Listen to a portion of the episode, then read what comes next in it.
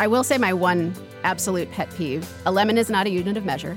You know, I do not like calling for uh, the juice of one lemon or something like that. That yeah. is not a volume. Nope. Um, go to the grocery store and look at two lemons and make sense of that with, with yourself. Yeah. I, I always try to provide as many pieces of information as possible. This is Taste.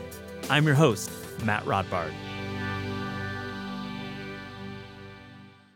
In our final episode in a week-long tribute to Saveur, we speak with the magazine's current editor and C E O, Kat Craddock. Kat has a long history at the publication, including serving various roles in the test kitchen. Earlier this year, she was able to buy the publication full stop, and is currently in the process of bringing back a print edition. We were so happy to have Kat in the studio to talk about the next generation of Saveur and some of the stories she is most looking forward to working on. I hope you enjoyed this conversation.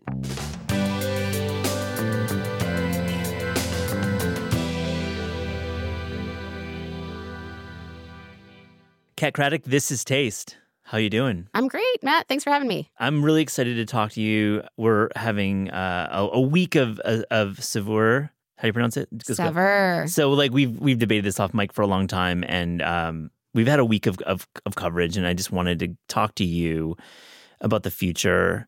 Um, let's just get into it. When did you realize you could you could acquire this publication, this legendary publication that we've established that we all love so much, that you could acquire it as a sole owner? You're the editor-in-chief and C E O. When did you realize this?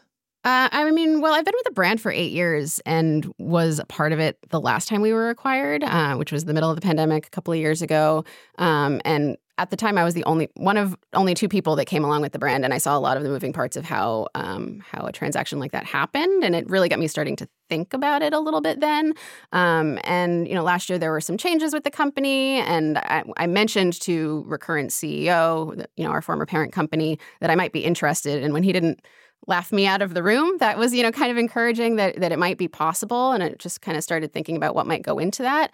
Um, come January, I, you know, an old friend of mine mentioned that he might be interested in in backing an effort to break it out. So when I went back to the Recurrent team and, and proposed it and made an offer. And really after that, everything moved pretty quickly. I I don't know that I really knew it was possible until the ink was dry, honestly. It was, you know. Yeah, you never know until that, that, that contract is signed, right? Yes, yeah. So is Recurrent uh, a media company? Is it private equity? I'm, I'm unfamiliar with the previous owner of, of your publication. Yeah, it's it's a digital media company. Um, they, you know, they had, they also own Bob Vila and some military publications. And back when we were acquired from Bonnier, we were acquired with a few other brands. Um, they were expanding their portfolio. So we were acquired with Uh, Popular Science, Field and Stream, Outdoor Life, uh, and Popular Photo as well. So mm. so they kind of purchased us as a package, and since then have, have added more brands to their portfolio as well, almost exclusively in the digital space. But you knew that this brand could operate independently, and you reference a, a partner. Uh, you have you have a single um, owner, operator, partner in it. Um, now, when did you realize that it could actually work as a business? Because as we've established, media, and particularly food media, is very challenged and distressed, and but you did not do not see that. You're going forward with this brand, and you see a, a path. Yeah, I mean, I, I came up in restaurants and small businesses, and you know, I'm used to kind of having to be scrappy and, you know, cutting corners where you can and spending where you have to, and, you know, I'm used to to that sort of hustle. Um, I think that It, good quality food and travel content is always going to be expensive to produce, and that isn't going to change, and it's only going to get more expensive. But I think that the way to make something like this work um, is as an independent brand where you're not going to have a bunch of overhead and shared services that aren't being used, mm-hmm. and, you know, spending where you need to be spending and not spending on things that, you know, that we don't need. Yeah. So the, it, it's like managing costs. I'm hearing a lot of that, but also just growth, like getting brands to to work with you, um, getting subscribers to work with you. So generally speaking, how do you keep the lights on, so to speak, for like five, ten, fifteen years in the future? Because I know that's that's the plan. This isn't a, a short-term um, model. How do, how do you do that in this very unique situation? Uh, well, we're a couple months in, so we are figuring that out on Great. some level. But and there are a lot of different revenue streams for us. And I think really just focusing on one or two, particularly one or two tech-based revenue streams, when tech is changing constantly and overnight, Google or Amazon can change the way they do business. And, you know, a, a whole a whole gold mine could totally dry up for us. Yeah. Um, it's, you know, we need to be paying attention to every single one of those. And it's direct sold campaigns, which you know, honestly are pretty robust for us right now. It is programmatic. It is S E O. But also, you know, we don't want to be an affiliate machine, but affiliate revenue is important. Uh, licensing is important. Um, we're looking to get back into in-person events again. And I think just just optimizing every one of those streams rather than just focusing on one at the expense of everything, including brand, is how we need to, oh my how we gosh. need to thrive. Oh my gosh, you're busy. That, that's that's really smart. And I fully agree. Taste is operating in a similar way. And I feel like when you, when you have to uh, focus on multiple streams, um, it can be a lot. A lot of work, right? And a lot of a lot of balls in the air.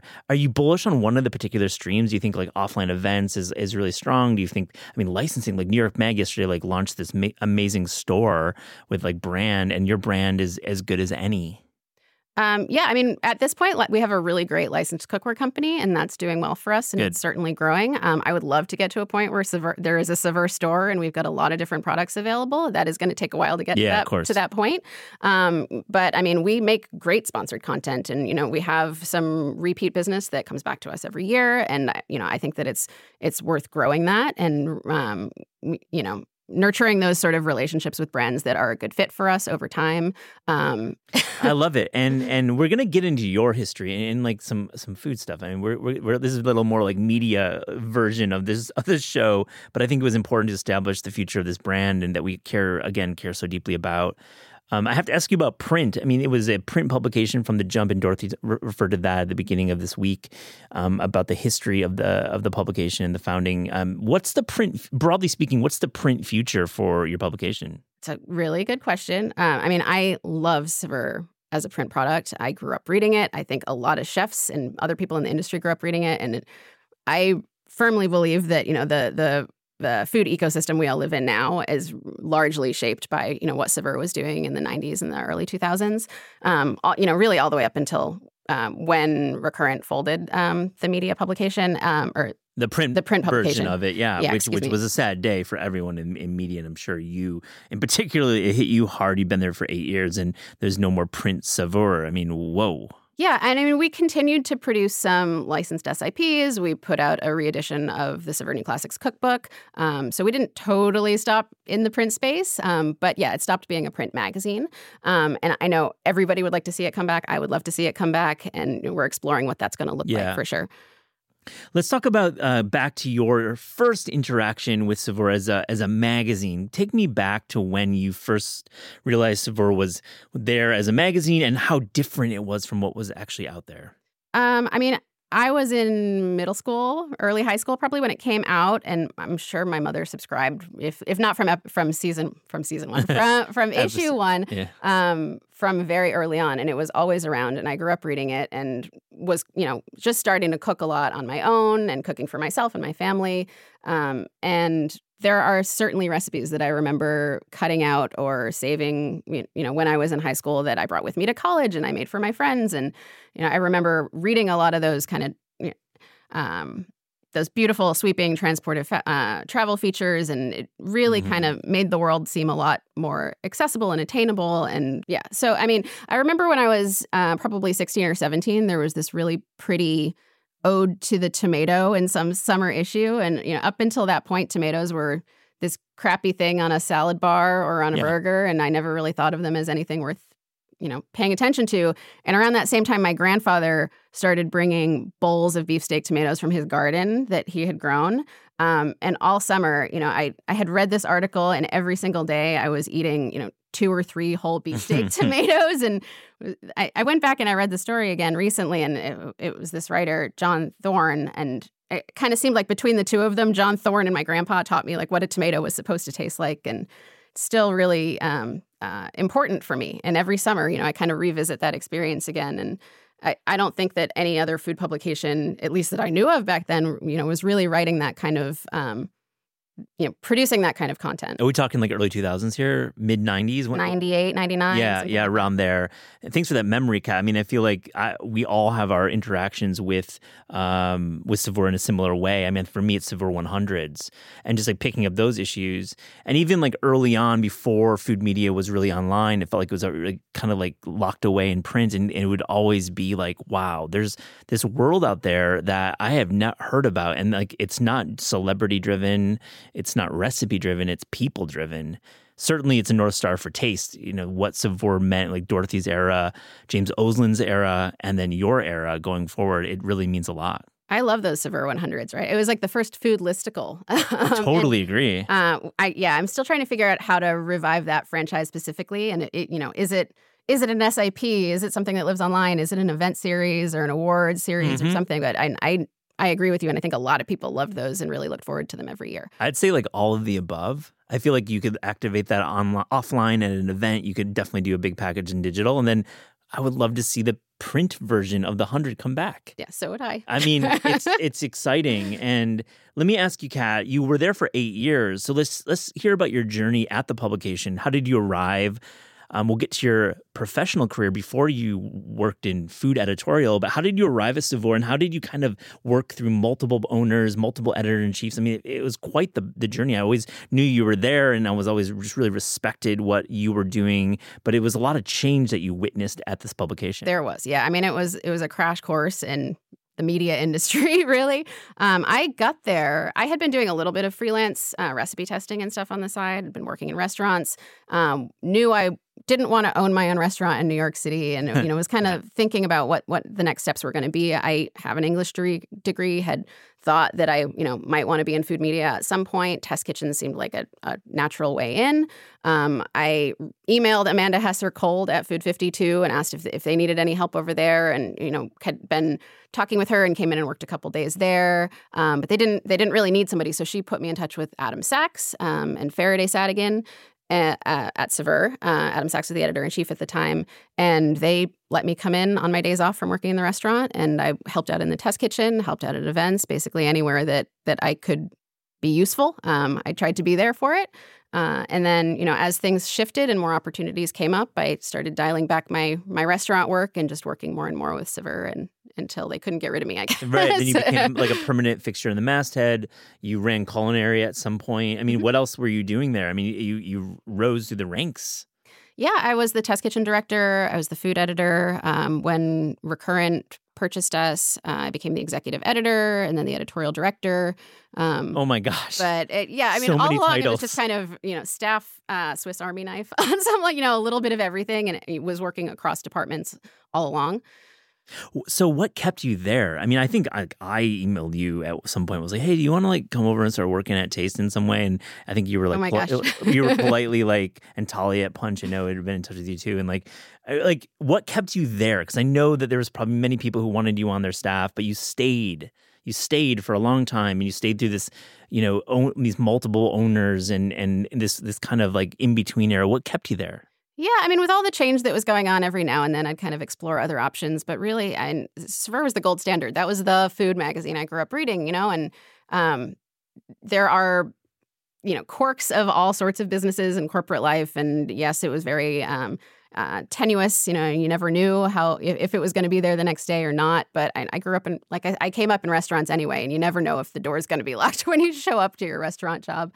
Um, so I. I love it. And I mean, I, I want to be there and I want to make sure that it, it survives as long as it possibly can. And um, yeah, so I had no intention of leaving once I got there. Amazing uh, to hear that. Was there a last day in the office at that thirty-second Street location, your office, iconic office? And I think many of our listeners um, possibly were there for events for years. There were many events at Saveur um, on thirty-second Street in Koreatown. Um, I think I spent time in the office with a, like with Adam and with James and and just it was a really really cool office. Yeah, it was a great space, right? I, yeah. I miss it a lot. I think um I think Bonza has that test kitchen now. The stop. Um, that, I heard a rumor that wait I need quote. to reach out to the yeah. Bonza boys and see if we could get up there and, um, and hang out. Yeah, it's an unbelievable space. Um, when Recurrent purchased us, it was the middle of the pandemic. Everybody was getting rid of their New York City office space. Um, it's the center of the universe there, right? I mean, it's it's mm. the middle of Midtown. I'm sure it was unbelievably expensive. Um, and yeah, I mean, as it was changing hands, they just when they purchased the brand, they didn't they didn't bring the test kitchen along with them. Um, it took a long time to clear out the props and the oh culinary gosh. library. Um, we ended up donating the culinary library to the School for Food and Finance. Um, all of the props have been moved around the state a few times, um, but we we, hold, we we edited that collection down a bit. But I mean, I, I do consider the Saveur prop collection to be one of our, our most valuable assets, and I really don't want to lose that.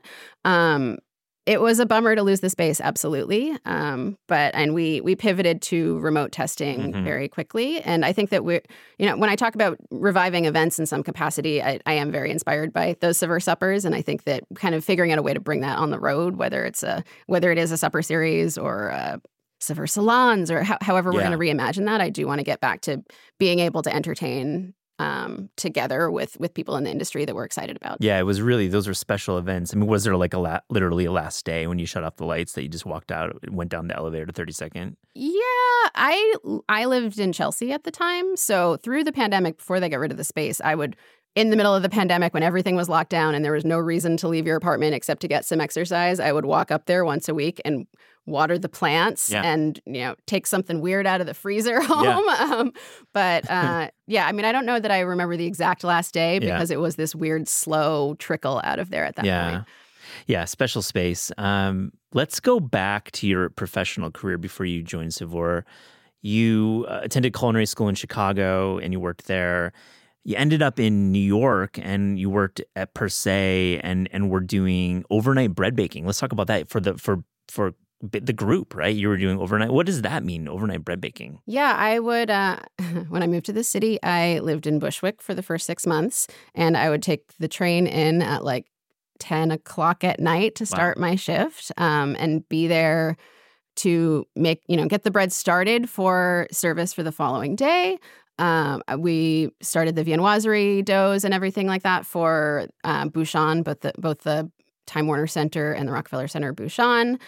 And yeah, so the first six months or so with uh, T K R G, I was doing the overnight shift, and then they kindly moved me to a to a four a.m. shift oh, after that. So it was a little more civilized. Yeah. Wow. So you're you're baking breads for Bouchon's, and then for Per Se as well. Bouchon, Per Se, a couple other wholesale customers, but but most of the work went into the bread service for Per Se. What's it like working in the Keller Restaurant Group? I mean, what what's the culture like there?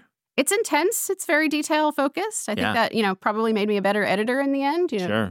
um, and a better recipe tester. Uh, my hiring manager there was James Bellisle, and we clicked right away. Um, he's basically my big brother. We both grew up in New York or uh, New England mill towns, and yeah, we're still very good friends. And I loved working with him and his team, and I learned a lot. And then when he moved, um, I was with T K R G for two years. He left um, shortly before I did uh, to open Lafayette, and he brought me with him as his sous chef yep. at, at the um, in the bread department at Lafayette. Lafayette, um, Andrew Carmelini's, you know, giant, um, colossal, uh, important restaurant on Lafayette Street, downtown New York, and you ended up uh, working there for forty years. Uh, what's that like? What's what's what's it like? Because you know, you walk into Lafayette, and like the pastry case is what you see is like the first thing you see. Super important to work in that department in that restaurant. Yeah, um, the the was it, the Supreme wasn't there yet at that time, okay. so it, that that's more of a recent innovation. But uh, I was primarily I was doing a lot of viennoiserie. I still kind of missed that part of the pastry world, so James was happy to let me stay involved in that. Mm-hmm. Um, we were doing all of the bread for service for Lafayette, all of the bread for retail. Uh, most of the viennoiserie was on the bread side. Some of it was kind of divvied up into pa- into the pastry department. And then we were producing all of the bread for all of Andrew Carmelini's restaurants then, so the Dutch and Le Conde Verde. We were sending burger buns over to Joe's Pub. Mm-hmm. Uh, so it was, you know, it's... It was a lot of production, um, but a f- super fun team. Um, I did not leave that job because I didn't like that job. Um, I kind of eased out of it slowly because I wanted to shift into a different. Yeah, industry. You were working a couple of days at Saveur, as you just said, and, and you ended up getting there. Uh, we'll get to that pivot, but like, let's talk about viennoiserie. You know, what makes a good croissant and what makes a bad croissant? I feel like you can really say this quickly. Ooh, yeah, that's a great question. Um, there are a lot of bad croissants out there, right? It's challenging. It's I- such a hard thing to do. It is. First of all, there's no reason to make a croissant at home. Um, we have, Thank you. Yeah, we have provided recipes for croissants because people want to give it a shot, but it is so much easier to do it with professional equipment and a and a dough sheeter and um, a proof box and a conve- you know, convection oven. Um, so it's support your local bakery, buy your croissants. I agree. It's like making your own wedding engagement ring. Yes, you know, it's don't like, do it. yeah, just it just you know it, you could do it, I guess theoretically, but impossible. But I mean, what makes a good croissant is the same thing that makes. What makes a good baguette? You know, it's it's at its best two, three hours out of the oven. And then after that, wait until the next batch comes yeah, out of the oven. Away. Yeah. Um, do you have uh, any experiences with sheeters, like breaking in the middle of service?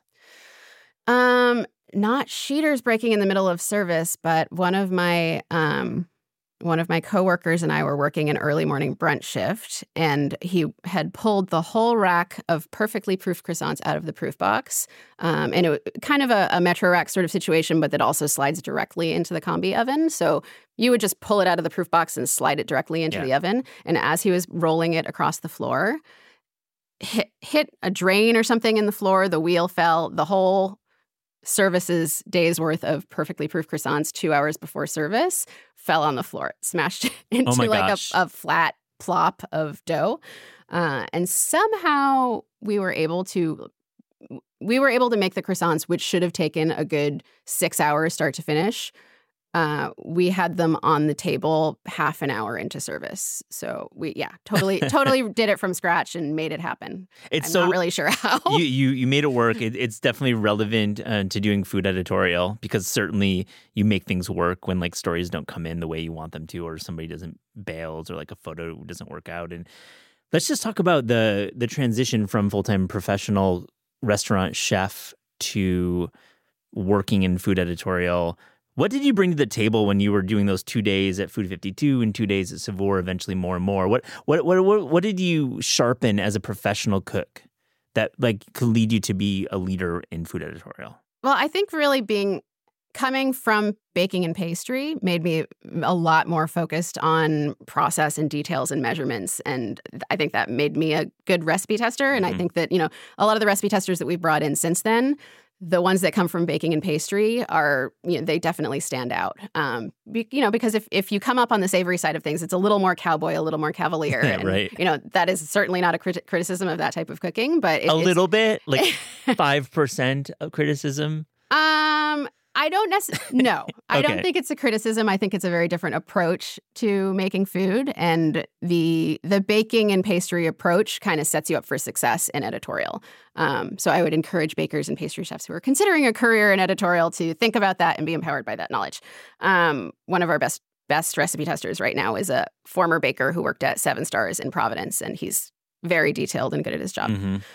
Fully agree. Some of our best contributors come from the world of pastry, and it's not contributors for pastry recipes, but all recipes, and really just in general, like the stories are outlined better. Mm-hmm. They come in cleaner. And really when it comes to the recipes, they're just like lack errors that you'd see in, in other, you know, more, because it's like almost like a superhuman skill to be able to be a professional pastry cook. Yeah. And measurements are just so much more important in baking yes. and pastry, right? And it's, it's not the case when you're putting together a pasta on the stove or something like that, or firing off a steak. Um, you know, there's a lot more instinct and um, intuition involved in that kind of cooking, mm-hmm. which is very hard to express. So, and I, I have, I sympathize with chefs that are trying yeah. to write down their recipes, because that isn't necessarily how you're thinking when you're cooking. Yeah, but baking is certainly rote. And I think like P. Cheong is one example. He, he used to write a column for me, and, and really, you know, in his busy schedule could just like fire off these like columns, and it was like, wow, man, you just like ripped it. Like, came in clean and, and was really interesting. Zola Gregory, one of our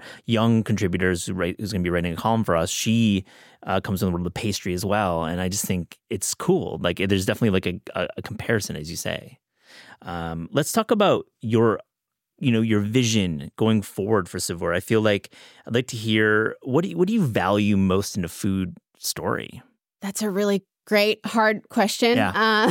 Uh, I mean, I think that there is no one format for what makes a good food story, but I, th- I think a fresh perspective, um, you know, one that avoids all of the culinary cliches, um, one that prompts you to look at a food that you might not have thought of in a new way, that prompts you to appreciate something that you might have taken for granted. And that's those are the stories that I'm looking for. So things we take for granted and showing a new lens or light on on things. What is an example of, of something you've been working on with your team recently that that did that? Not not to open up the door to scoop us or something, but I'm working on an ice cream sandwich matrix story right now, and I, you know, I think that I think we take ice cream sandwiches for granted, and I think there's a lot of room for experimentation and play in there, and I'm excited to um, to look at what an ice cream sandwich can be from a lot of different directions and provide inspiration for people to be able to do the same thing. I love that. So no scoops here, safe zone.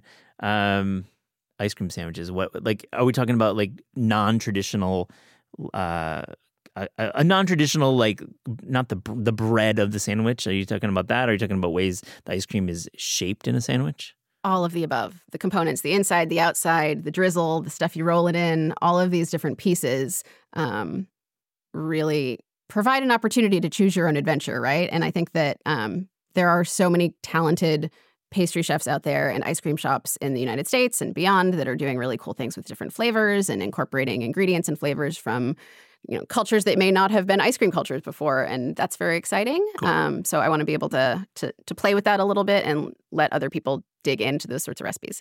I always find sandwich recipes in particular kind of weird because it's just put stuff together, right? And I think that it's the components are where it's interesting. It's the bread. It's how you cook the meat. It's what the condiments are. So that's where I like to play, and I like to provide all of those pieces for people so they can do whatever they want with it. And I, I'm approaching ice cream sandwiches in the same way. So I want to be able to provide all of the different components for something um, and let people run with it from there. And maybe you only want to make the ice cream. Maybe you only want to make the cookie or whatever the piece of the puzzle is. Or maybe you want to make all of it and have an ice cream sandwich party and let people, let your guests, you know, play and riff and yeah. come up with new combinations. Kat, I love this. It's really smart, and I can't wait to, to read this package when it comes out. Let me ask you, we struggle with this a bit here, and, and you may have a take. Like, right now, when talking about food content online, outside of the recipe, which is like, you know, obviously how to make something, it's a very specific format that we all know. But then when you get into that like middle of home cooking, like how to do something, and when it's like in the written form, how do you negotiate that in this world where where we observe day after day, more and more people are learning to cook from short form video, typically social, like like Reels and TikTok, but also middle form to long form in YouTube and also on television? How do you square with that when you're thinking about doing more um, detailed, instructive content? I think there's room for both, right? You know, and I, we are looking at different ways that we're going to re-enter video. We were, used to do it a lot in the old days and got away from it for a while. Um, I think it's really exciting to be able to learn how to do something in a thirty-second clip and then absorb that information. And it's just your skill. It's just second nature at that point. But if you want to learn how to do something that you've never done before and you want to understand what it's supposed to smell like at this stage, what it's supposed to look like and sound like when you're cooking it, I think I think that having... Having something written down um, is a lot more instructive if you really want to absorb, you know, how to how to recreate something that somebody else has made. Um, and I think there is room for both, and I think people want both. Fully agree. Thank you. Um, I think it's it's just a struggle to figure out who wants what. And also, of course, cookbooks will always be around. You know, cookbooks are are ultimately that. It's like when you want to actually learn something, you pick up a cookbook and you read it and you learn. Um, yeah, I mean, c- cookbooks continue to sell. People still want them. And I, I think there is this sort of um, false message out there that, you know, the kids don't want print media. The kids don't want recipes. The kids don't want books. They don't want magazines. I don't think that's true. I think, you know, the kids want vinyl records. You know, there's still a desire for quality print products and publications and the written word, um, just because there is a new way of conveying information that people are excited about. That I don't necessarily see it as a replacement or an either-or scenario. Well, you've certainly lined me up to talk about cookbooks. We we obviously are recording this here at Penguin Random House. We uh, work at Crown with ten Speed Press and Clarkson Potter and many other imprints that, that publish cookbooks, and I fully agree that the cookbook is stronger than ever, and the kids certainly want cookbooks. It's like such a uh, – it, it's a it's It's a affordable luxury to buy a cookbook. You're buying something for between thirty and forty-five to fifty dollars, and it's a lot of information that short-form video, that on, even online content is not going to give you. And certainly, I think the kids. It's funny that you say that. It's so true. Want to pick up books? Books are selling. Books are are valuable. They they they're they're tactile. They're they're finite. And I think there's definitely um, a tendency to say, well, the kids don't want to do this because this is popular. So I fully agree with you. They kind of operate in different worlds. Yeah, and, you know, we hear a lot of um, feedback that people don't want ads. They don't want, you know, ads in inter- interrupting their consumption of content. And it's like, well, you could buy a cookbook. There are no ads in that cookbook, right? Yeah, you know? Yeah, yeah, no, totally. I mean, I think cookbooks are definitely that. They're not. You're not going to get the pop-up. And and certainly um, it, there, there's an interesting future with, with how we uh, make cookbooks that align with online culture and make them maybe faster, maybe make them more relevant to a different audience. And I think do you guys have a cookbook future for you? So I know you have this archive, which I want to talk about, but do you have a future plan for that? Um, yeah, that's a great question. We actually, we have, um, we have produced several cookbooks over sure the years. Have. And uh, one of the most recent ones was a re-edition of the Saveur New Classics, uh, kind of in the same realm as, you know, the, the Joy of Cooking or the New York Times cookbook. It's, it's our compendium of thousand or a thousand plus recipes from our uh, pages around over the years. Um, and we revisited that about seven years after the uh, original version, uh, which James Oseland and Helen Rosner had worked on. Uh, revisited that, um, changed some things out, added some new photos, added a couple new chapters. I worked really closely with Shane Mitchell on overhauling that one and creating a new edition for people. Uh, it's available and out there now, and we're really proud of it. Um, and we're absolutely open to working on new call us because we're absolutely open love to it. Working on more cookbooks moving forward. Love to call you. Love to work on something with you. I'd love to collab with you. I love, love Taste and Saveur yeah. to do something together. I think it'd be really exciting. That would be great. So you have recently been geeking out, you, as you have said, um, looking at the archive of recipes that you own now, that you that is part of Saveur's legacy. Let me ask you, what do you mean by geeking out? It must be so cool to go back and look in this archive going back all these years. Yeah, I mean, on some level, I feel like I won Storage Wars with this acquisition. So when all the boxes started coming in, yeah, I knew there were hard drives. I knew there were C Ds of old photos. All that's going to be important, and we're working on digitizing that so it's easier for us to access. But, you know, I'll open another box, and it'll be film negatives and prints that Christi- uh, that Christopher Hirsh- Hersheimer shot in the mid nineties, or I'll open another box and it'll be full of hand-painted illustrations that were commissioned for for early era Saveurs as well. So there's some amazing stuff in the archives that we're working um, with a couple different people, um, an art librarian, and wow. um, to to preserve properly and make sure that we can access them and that we can use them so other people can see them too. Um, we also have eight thousand some odd recipes on the website. Um, you know, when the website launched in, I want to say two thousand and one, two thousand two, mm-hmm. a long time ago. Mm-hmm. Um, uh, you know, S E O didn't really exist, and or you know maybe it existed, but you know, yeah, people weren't was... thinking about it. Um, and a lot of those recipes were just kind of copied and pasted out of the print magazine. They're there, you can use them. The recipes are great; they've been tested, but a lot of them don't have their photographs. Um, it's hard to find them, um, and a lot of them don't. Since they were just copied and pasted out of a sto- out of a story, they don't have the links. You know, oh, they're not man. connected back to their original context, and we're all about connecting recipes to their original yeah. context. So taking the time to go back through those, uh, rework them to our most current style guide, reconnect the headnotes back to their original source, make sure that things are properly bylined, that you know that that recipe sources as well as story sources are are acknowledged, and that has been it's a lot of work, but it's really exciting, and it's oh this kind gosh. of scavenger hunt project that we're we're working through gradually. Yeah, amazing project. I mean, are you also publishing some of the feature well? From From the nineties into the two thousands, some of the stories that maybe weren't living online? A lot of them are online already. It's just it's it's hard to navigate to them. So yeah. it is allowing us to unearth them and re-promote them. And, and you know, that's really cool. I, I, what does the archive look like? Like physically, is it in a space that you, you say you're going through boxes? Where are those boxes, and what does it look like? It's in a storage unit in my basement. Oh my gosh! um, yeah, they were.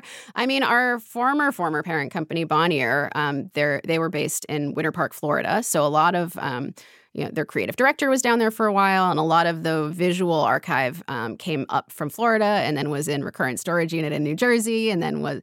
Really has been shuffled up up and down the East Coast for a while. So the first, the fact that all of this stuff has survived I was and is say, in good condition it's is amazing to hear a miracle. That. There wasn't like a flood. There wasn't a, a lost truck. There wasn't a lost box. Oh, my God. Don't even say flood. Oh, no. I'm so worried about a flood in my basement. But we're, um, yeah, we're uh, we're in Stuytown, so, but we're pretty near the river. So I, I do worry about it. Um, but, yeah, I mean, it's it's... two big storage units full of paperwork and hard drives and C Ds. And then we also have our whole, the Saveur Prop collection is in our culinary producer's home studio out in Brooklyn. Oh my gosh. These archives are, are so valuable and, and useful. And I just can't wait to see what you do with the archive. I mean, that is like truly what what's exciting about Saveur. Um, how do you wake up in the morning? What do you feel like when you're, we've got this, this, this, this massive project? Do you, do you have excitement? Do you have anxiety? What, what do you feel like?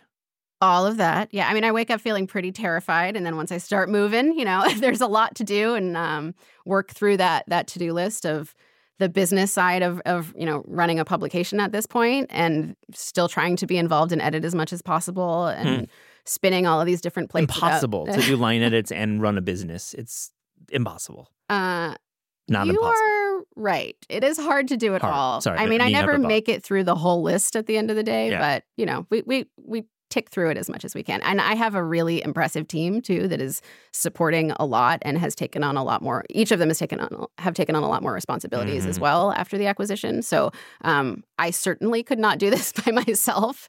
Yeah. And you, you told me off, Mike, you're you're getting the team together. You're a remote staff. You're all over the world, but you're getting everyone into New York. What What is that agenda going to be like, and where are you guys going to eat?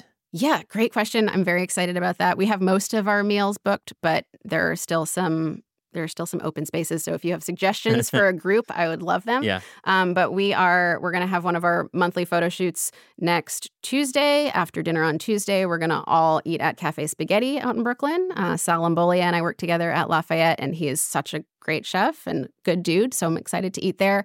Um, and then the following day, we're all going to convene in my apartment in Stuytown. Um, we're getting Mala Project delivered. We're nice. going to do some kind of um, workshopping a bunch of different projects that we have in the pipeline. Um, and yeah, exciting. That's about it. I just I get so excited to hear about new projects and, and where you're going to take it. Consider us a huge fan here at Taste, and whatever we can do to collab and help you out, spread the word. Not that Thank you, you need us, but like it's exciting. Food media is hard. It's challenging. Let me ask you about recipes. Um, when you are testing a recipe, is there a flaw that you're looking for first that that occur time after time in a recipe? Um, we get recipes from so many different places and people, and I usually go into testing any recipe assuming that it is right, and it is my job to translate that and Amazing. make it clear um, for uh, you know for the home reader. Um, The, you know, the first things that I, I go in and I look for are like, well, are are the measurements all in the same type of unit? If there are multiple components, uh, are you going to have crazy leftovers of one component after you use up the other component? And how can we balance that out and make sure that people aren't overmaking or overbuying ingredients? Um, those are really the, you know, the the problems that I look for first. I don't really assume that there's going to be something flawed about the actual knowledge behind the recipe. Open-minded. We try. I love it. I love that approach. Uh, is there is there a certain recipe that you enjoy, you know, testing yourself? Is there is there like a challenge that you enjoy with testing?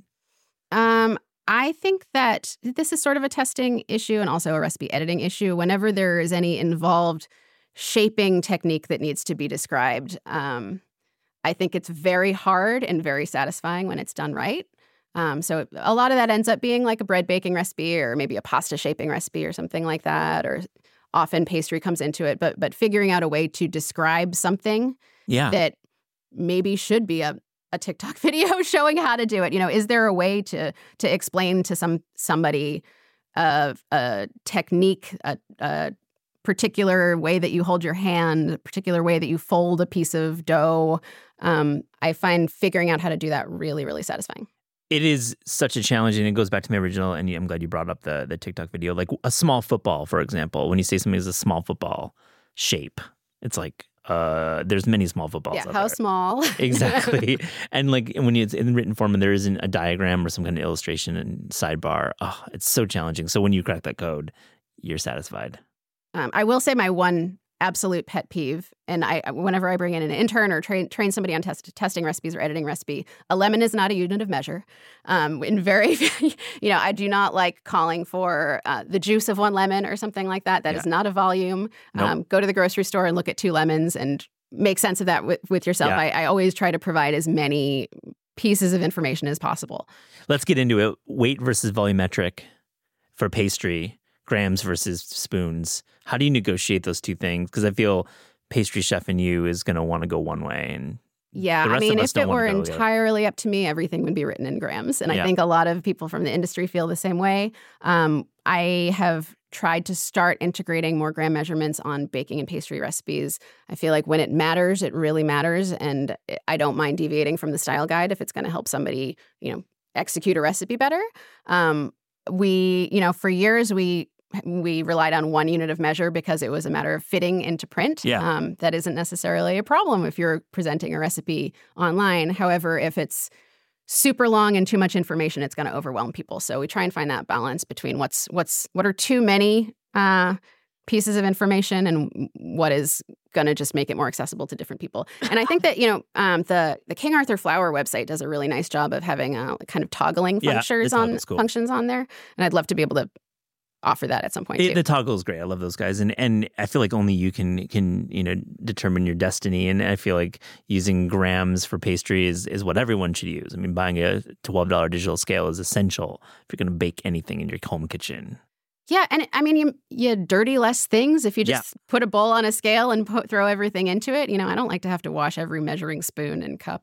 There's a thing about the scale, and, and, and listeners will know we've we've discussed this many times, but there's a thing about the scale that people, they, they home cooks feel it's just complicated. The, the, the tear button scares people, like there's going to be some kind of complicated step when, in fact, it's literally one button that does literally one thing. Yeah, I also wonder if, if it's a little too uh, associated with diet culture and, and being finicky about, you know, how much of an ingredient you're consuming, and that yeah. it, it takes the fun out of cooking on some level yeah. in that way. I the think. Cocaine trade as well. Sure. I feel that, yeah, that as pharmaceutical well. Industry. Yeah, that comes into play. I, but I agree that there's definitely this like stigma about having a scale in your kitchen that might be like a little weird with diet culture. Good point. Really good point. I just think, listener, just buy that digital scale. Crack open like a Yodam book, crack open um, a David Leibowitz book where there's definitely very well-tested gram measurements. P- check out Saveur where there's really well-tested gram measurements, and it's going to make your pastry experience better. That cookie is not going to be cakey. It's going to actually be crispy. And that's because of the gram scale. It's not because of the products. It's not because of you being good or bad. It's like literally you're messing it up by using volumetric. Yeah, and we can explain to somebody a million times how to scoop flour into a measuring cup and level off the top. Half the people in the world are going to do that and the other half are not. And a cup of flour is going to be wildly different amounts of flour from one person to the next. Well, yeah, I mean, our instinct, I think, as people is to put the most possible, like the highest amount of something into a box. Like yes. when we're packing, it's like having a light packing touch is not our human instinct. It's like we need more, more, more. And that's what screws you up with flour measurements. You pack, pack, pack. Sure. And uh, a measuring cup looks like a scoop, right? Your instinct is yeah. to scoop with the scoop. So scooping into the scoop and dirty, dirtying another spoon to yeah. do that is not intuitive at all. Good and point. I, scooping yeah. into the scoop is essential, right? Because you're going to be packing way too much if you actually scoop with the measuring cup. Oh my gosh. We could, we could talk about that forever. Why don't you come back and we can actually have a baking episode. We talk about that in detail. That would be great. But on This Is Taste, we ask guests about their discerning taste. So to close this interview, here's a little rapid-fire Fast and Furious taste check for you. Are you ready? Yes. Okay. The best A M pastry with coffee. Uh, I am a sweets person in the afternoon. In the morning, it's it's sourdough toast and cultured butter. Oh, sick. Love that. The best dessert, period. Uh, this is going to sound very pretentious, but when I was working at Per Se, um, uh, the pastry chef at the time, Elwin Boyles, um, made a marjolaine for a while, and I, I don't know, have you ever had a marjolaine? No. It's a very classic old French dessert, and it's layers of hazelnut dacquoise, chocolate ganache, uh, whipped creme fraiche, and hazelnut buttercream. And of course, they, I mean, they made big wow. sheets of it, and of course they would cut, you know, laser cut perfect little strips of this stuff for service. Uh, so there was a ton of trim left over after every single batch. And I, I must have eaten like my weight in this this stuff. It was unbelievable. Was the hazelnut cream the best part? It sounds like that, that to just me. It all comes together yeah, in these yeah. beautiful different textures um, and a lot of layers of really sweet and bitter. Yeah. Perfectly balanced, perfectly delicious. I love this. The best bread, period. I mean, I still crave Lafayette's uh, pain au levain. Um, yeah, but there there is a bakery in Paris called Mamiche that has a uh, muesli miche, mm. so it's like a, a rye, kind of sour rye with lots of dried fruit and nuts and oats in it, and it's absolutely the best bread with cheese. Oh my God, with cheese is so good. I love that combination. Is it uh, lightly toasted or just the bread sliced? Um, I just bought a hunk of it. They sell it by the whole half or quarter, I think. And yeah, I mean, when I was in Paris last, I tore it apart in my hotel room. I, There was no slicing. There was no There's toasting. No, no, you just ate it. The most underrated piece of kitchen equipment? Plastic bowl scrapers, I think. I mean, I, I use them all the time. They're great for cleaning up messes. I use them instead of spatulas pretty frequently. I, I probably have like ten of them floating around in my kitchen. Yeah, keep them on the on the, on your counter. I mean, just keep them there, and you'll find reasons yeah. to use it. Whenever you drop an egg on the floor, just scoop that right up. Oh my gosh, always happens. Yeah, great for cleanup. That's a, a great point. Like, a, a, or bench scrapers is great for cleanup. Um, the most overrated piece of kitchen equipment. Mm, I mean, anything with a single use that lives on the counter, probably. Oh my gosh, a single use, like like we're talking about, like um, a, a a lemon juicer. Yeah, yeah. I mean, maybe the big stand-up lemon juicers. I yeah, mean, I, the big guys. People yeah. are very committed to rice cookers. I believe in a rice cooker, but I am never going to put give up space on my tiny New York City counter yeah. for a rice cooker, uh, ice cream maker, waffle iron, you know, all of that stuff. Yeah, I totally agree. One New York City restaurant that you are, like, super into right now. I love King so much. Um, and, I'm, I mean, I'm excited about Jupiter as well, so mm-hmm. the same chefs, but King is probably my favorite spot. It's great. Kat, your favorite cookbook of all time, single single title. One title. Oh, my gosh. It changes all the time. Um, I probably need the most inspiration with cooking vegetables, so I always go back to um, Deborah Madison's Vegetarian Cooking for Everybody. A real classic. Definitely agree. Um, recent cookbook discovery that you've really been impressed with. I'm very excited about Lara Lee's new cookbook, A Splash of Soy. Uh, her first one, Coconut and Sambal, was really great, too. Um, she's... Uh, Indonesian, has grown up in Australia, lives in London, and the new book really kind of brings in all of those different influ- influences really well, yeah. um, and I'm very excited to make several things out of it. A terrific recipe writer, absolutely, Laura Lee. Your favorite story to work on at Saveur? Do you have a single favorite story that you worked on? It could be a recipe development story, it could be a travel story. I'm, it, I'm going to be hard-pressed to fi- pick a single story. I will tell you one of the writers I'm most excited about right now um, is Vaughn Stafford Gray. He came to us through a cold pitch about mangoes, and uh, he is such a delight to edit. He is hilarious. His writing is detailed and smart, and all of his recipes come in in great shape, and they always kill it for us on online as well. Um, he's primarily writing Jamaican and Caribbean recipe content for us, and they're so popular and so good. Awesome. Vaughn Stafford Gray. Vaughn Stafford Gray. Remember that name. Is there a favorite food media that not, that's not called Saveur that you subscribe to, that you like, that you want to call out? The Taste podcast. Oh my God! Please no, that was not. That's never the intention. Anything? I just like you have great taste, and you you follow the industry. What do you What do you like? What are you reading? I mean, I think the guys at Food and Wine are doing a great job. It's a lot. There are a lot of Saveur vets over there. Sure. You know, um, I also I love the food coverage at Bitter Southerner too. Um, last question: your favorite sandwich of all time? What is that?